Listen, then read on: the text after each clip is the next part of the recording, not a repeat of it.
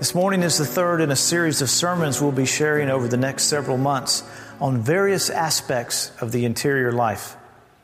Too many of us have bought into our culture's hustle and bustle, which keeps us so busy we rarely have time to think or to pray. In the meantime, life is sailing by and the inner person is neglected. What I'm attempting to do is to awaken in each of us a desire to maintain our inner lives as vigorously as we take care of our public lives, to take care of our souls and our spirits as much as we take care of our bodies. Now we've shared that the apostle Paul tells us in 1 Thessalonians chapter 5 verse 23 that we are a triune being. That is that we're body, soul and spirit. Our body is our flesh, the physical and chemical makeup of who we are. Depends on one's sight, one's hearing, taste, smell, voice, or touch. And then we're soul, that is, we're mind, will, emotions, conscience. It's our person, is, is our soul. And then we're spirit. And the Spirit is the place where the Holy Spirit indwells, the place where we commune with the Lord, that he, that he makes alive, and that we're able to have fellowship with Him, the place where we hear the voice of God. And last week we began to open up the soul by examining the mind. This week I want to continue to examine our inner person by looking at the will. What is the will? The will is our God given ability to choose. I call it the chooser. It's the part of us where we make our choices. You and I make all kinds of choices. This morning you chose whether or not you were going to come to church. You chose what you were going to wear. You chose whether or not you were going to eat breakfast, and if so, what you were going to eat for breakfast. This is the role of the will. God gives us the ability to choose. Where you and I run into problems is oftentimes we do not control our wills. We go with the flow, we follow the crowd. We do just what we do because we do. And many of us, our will has lost its power in our lives.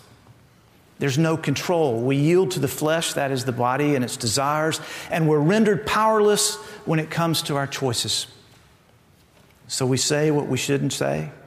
We eat what can kill us. We drink in excess. We buy what we don't need. We charge what we shouldn't. We schedule our days with no rest, no break, and oftentimes wrong priorities. Our choices are stealing our lives away from us, and we don't even realize that we have a choice. We must use the will to choose properly. Vince Lombardi, the great football coach, said this The difference between a successful person and others is not a lack of strength, not a lack of knowledge, but rather a lack of will. Francois de la Rochefoucauld who was a French bishop, wrote this Nothing is impossible. There are ways that lead to everything. And if we had sufficient will, we should always have sufficient means. It is often merely for an excuse that we say things are impossible. Then Louis Pasteur, he said, Will opens the door to success, both brilliant and happy. So, what is the will?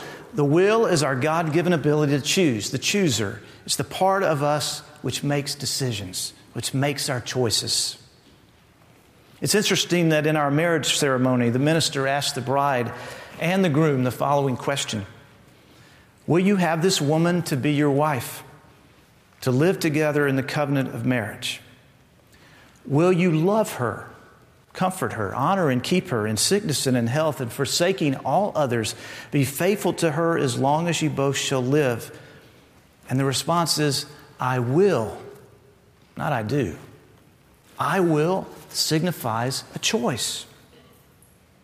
Now, the question must be asked uh, are we talking about willpower?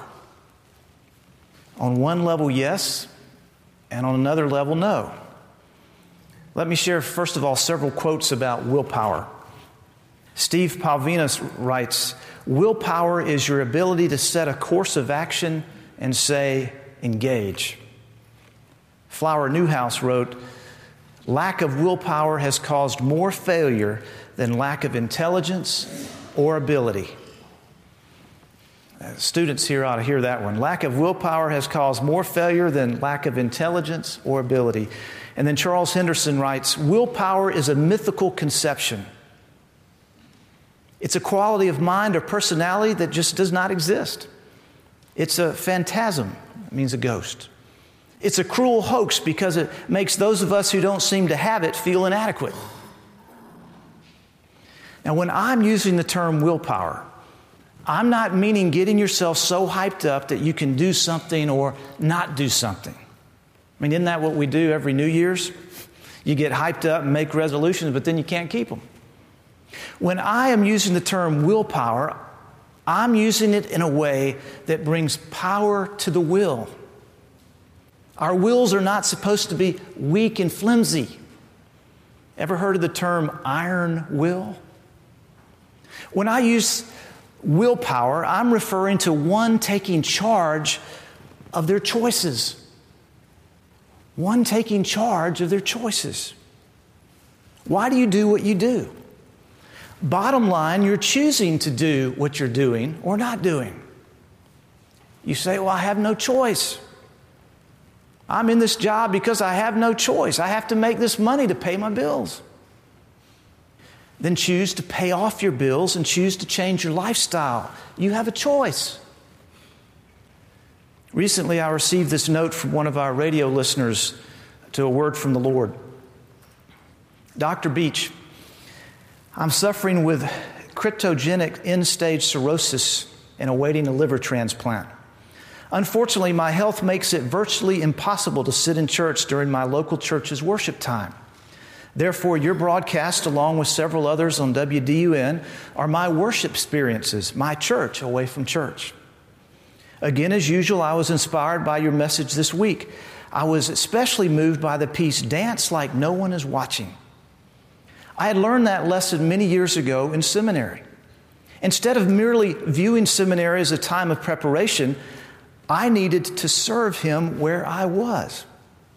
It reminds me of the Great Commission. Too often we assume the traditional translation of the first word as an imperative is go.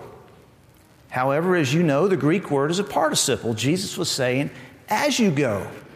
In other words, as we go about our everyday lives, we're commanded to make disciples. To go is not the command. Too often we wait until we go on that special mission. When God calls me to be a missionary, I'll make disciples. We're supposed to be making disciples in the midst of everything we do, in all of our going. Thank you for your faithful service to God. You're a great blessing to people like me who are physically infirmed. And this is what I wanted you to hear. My suffering is my life, and the is is capitalized. My suffering is my life. My suffering is my opportunity to, to experience God. My suffering is my vehicle for making disciples. My life will not begin after a transplant or God's healing. My life and my ministry are now. Happiness comes from within, not from without. My happiness is based on my relationship with the indwelling Christ, not on my physical problems. My health may go, but my joy and service will not. Isn't that good? This man could be living a pity party. He could be complaining and griping to God, Why did you give me cirrhosis of the liver? Why, why am I suffering like this? But no, He's chosen to make the best out of life in the midst of his circumstances. He's chosen to make disciples and follow Jesus where he's at, in and through his circumstances. He has willpower. He's taken charge of his choices and is using his choices for the Lord. Now, I want to give you an exercise to help you get your will out of neutral and into gear. It's actually quite simple, easy to remember, it's easy to put in practice. Do this more and more, and your will will develop, and you can take back the choices in your life. I want to encourage you to start small with something simple, easy, something that not important, and then gradually get bigger. Application of willpower. Choose your task, create a plan, and follow the plan. Quite simple. Choose your task, create a plan, and then follow the plan. Now, when I say start simple and small, I mean something like this. How about the next time you go to a restaurant, you know, the restaurants you usually go to, choose to eat with more variety. Make that your task. Choose to eat with more variety. Say, I'm, gonna, I'm just going to eat something different. And then plan what you're going to do when you get there. You're going to order something different from the menu. Now, that's where it gets a problem for me.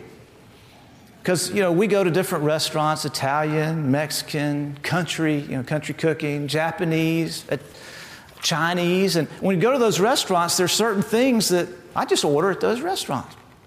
I always order the same thing. Then, when at the restaurant, follow through on your plan. You have to follow through on it. Order something different from the menu. Now, that's just a little thing. But what it does, it begins to get the, gear, the, the wheel out of neutral and into gear. Maybe when you see at your house and you see the dishes in the sink, put something in your mind that says, when I see the dishes, I'm going to stop what I'm going to do and I'm just going to wash them right then.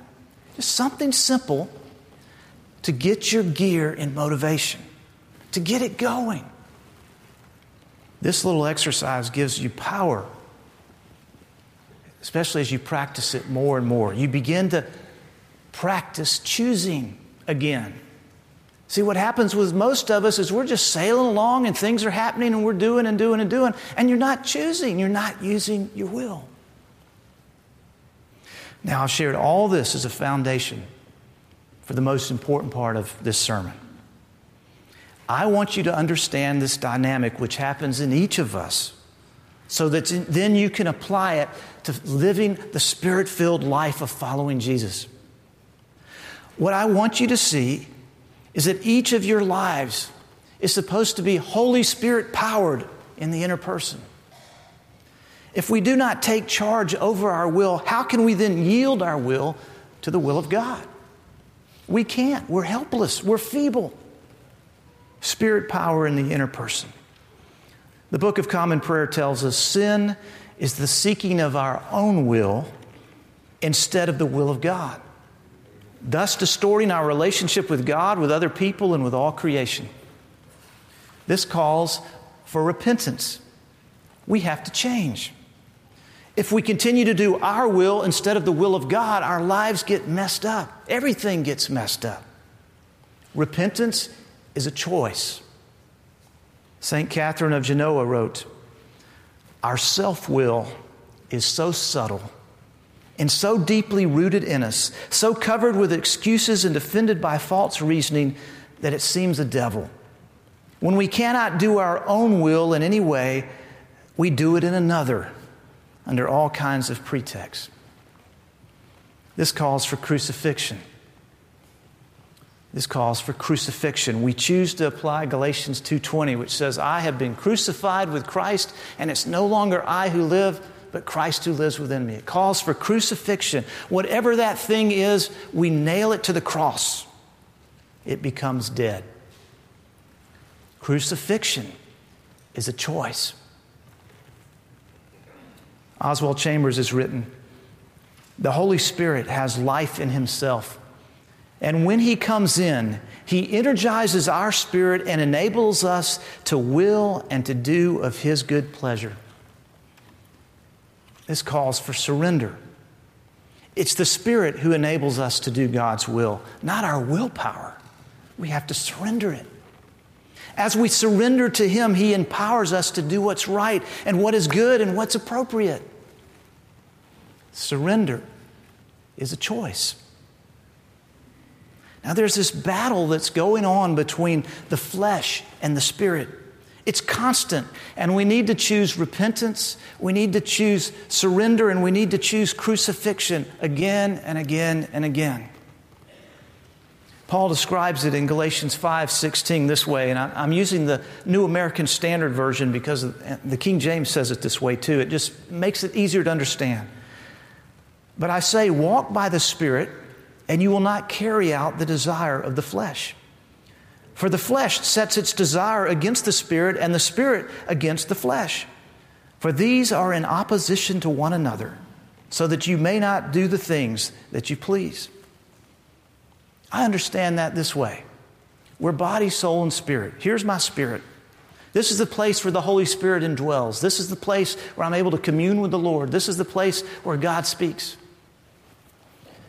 Over here is my body, my flesh, everything that flows out of my senses, right here. And here's the soul, which consists of my mind, my will, my emotions, my conscience, my person. Now, I have been programmed since a baby to make my decisions, to think, to react to what the flesh wants, to what I hear, to what I see, what I smell, what I taste, on and on. When I became a Christian and the Holy Spirit began to indwell me, the Spirit then begins to want to lead me and guide me and direct me. But I'm used to following the flesh. And so there's this struggle going on. Do I choose to follow the Spirit or to follow the flesh? And it actually says they're at war with each other, trying to get you to do what you should or should not do. Listen to this verse again with that in mind. But I say, walk by the Spirit, and you will not carry out the desires of the flesh. For the flesh sets its desire against the Spirit, and the Spirit against the flesh, for these are in opposition to one another. This is why it's so important to develop the power of your will. If you have no willpower, how can you choose to do the things of God? You can't. You won't. You've lost before you've tried. You will not choose to repent. You will not choose to crucify the flesh. You will not choose to surrender. You can't. The psalmist writes in Psalm 40, verse 8 I desire to do your will, O my God, your law is within me. Is this your true desire? To do the will of God? Jesus said, Not my will, but thy will. Do you have the willpower to say that and be able to back it up? Not my will, but thy will. Turn with me, please, to Joshua 24. Joshua 24. I don't have the page number, but it's Genesis, Exodus, Leviticus, Numbers, Deuteronomy, Joshua. Joshua 24.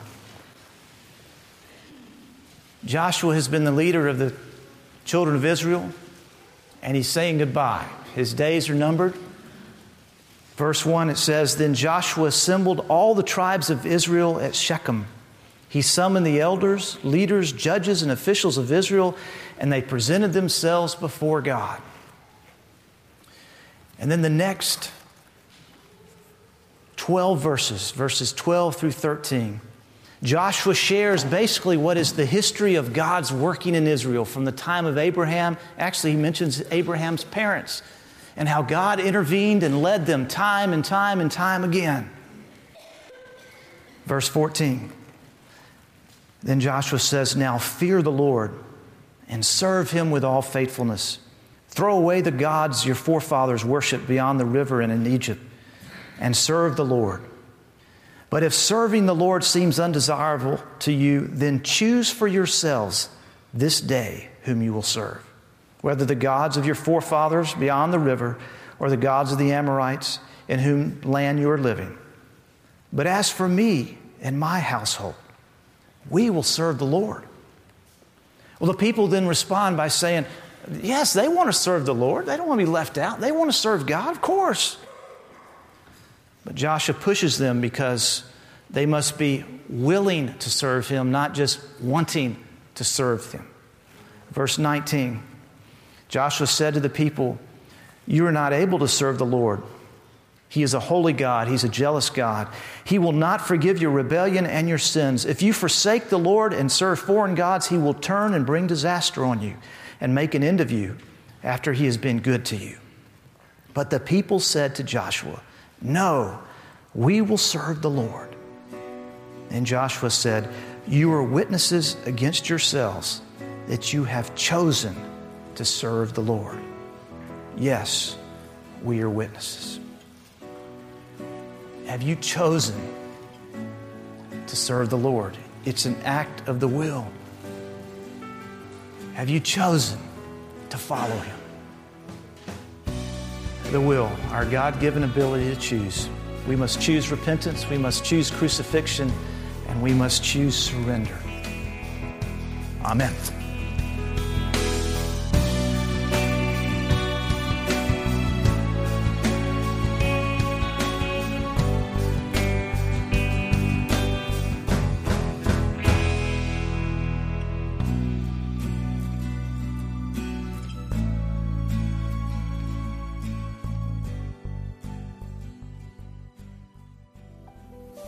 Thank you for listening to a word from the Lord. I would like to take a few moments and, and give you the opportunity to become a believing Christian.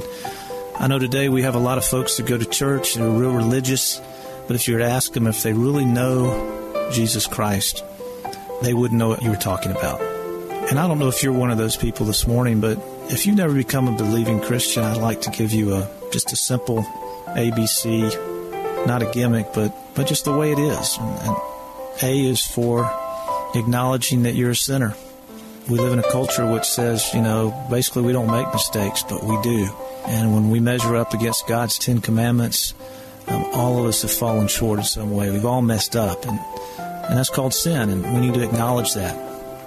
The B is is to believe, to believe in Jesus and what He's done on the cross is God's remedy for our sin, is God's solution for being alienated from Him to believe that through Jesus I can be made whole, that I can be healed, that I can be forgiven. And the C is for confess. Confess Jesus as your Lord and your Savior. A lot of folks receive Him as their Savior. They want their, what I call fire insurance, make sure they don't go to hell, but they aren't willing to allow Him to be their Lord, to be the one who uh, is the master of their life and, and to confess that, uh, to be willing to share that with those you love and those you care about, that Jesus is your Lord. So it's really that simple. Um, and yet it's that powerful that it makes such an eternal difference. Acknowledge that you're a sinner, believe that Jesus is the solution, and confess that Jesus is your Lord. I invite you to stop what you're doing right now and, and say a simple prayer. Uh, confess your sin to Him, tell Him you believe in Him, and then to begin to confess Him as your Savior, Lord. If you've done that, I encourage you to uh, let me know. I'd like to send you some materials uh, to help you grow in your Christian faith. It's it's like becoming a, a, baby all over again, and there's some things you need to know, some, some things you need to learn in order to walk with God. That was Dr. Beach with today's message. For more information on this message and this ministry, please visit a wordfromthelord.org. There you will find today's message and previously aired messages, where you can listen to them again and share them with friends and family. A wordfromthelord.org has audio archives of Foley Beach's one minute radio feature and much more. So visit a wordfromthelord.org for audio, articles, and information about the ministry. You can find a word from the Lord on Facebook and be sure to click the like button to follow our feed on Facebook. You'll want to be sure to visit Foley's blog at bishopfoleybeach.blogspot.com. On the blog, you can read the many articles posted by Dr. Beach. Many of these blog entries are excerpts and full articles published in local publications. You can also follow Foley on Twitter. His Twitter address is twitter.com at Foley Beach. If you have any comments or questions about the program, you can contact Dr. Beach by email at foleybeach at a wordfromthelord.org. Again, his email is foleybeach at a wordfromthelord.org. You can contact us by mail. Our mailing address is P.O. Box 636, Monroe, Georgia 30655. Our mailing address again is P.O. Box 636, Monroe, Georgia 30655. Whether you send us an email or write to us, we'd love to hear from you. A Word from the Lord is made possible by God's grace through the continued prayers and loving financial support from you. And we thank you for this opportunity to spread the hope of the gospel of Christ through this ministry. Join us again next time for the next broadcast of A Word from the Lord. For Dr. Beach and everyone here at A Word from the Lord, it is our prayer that you would be seeking a word from the Lord.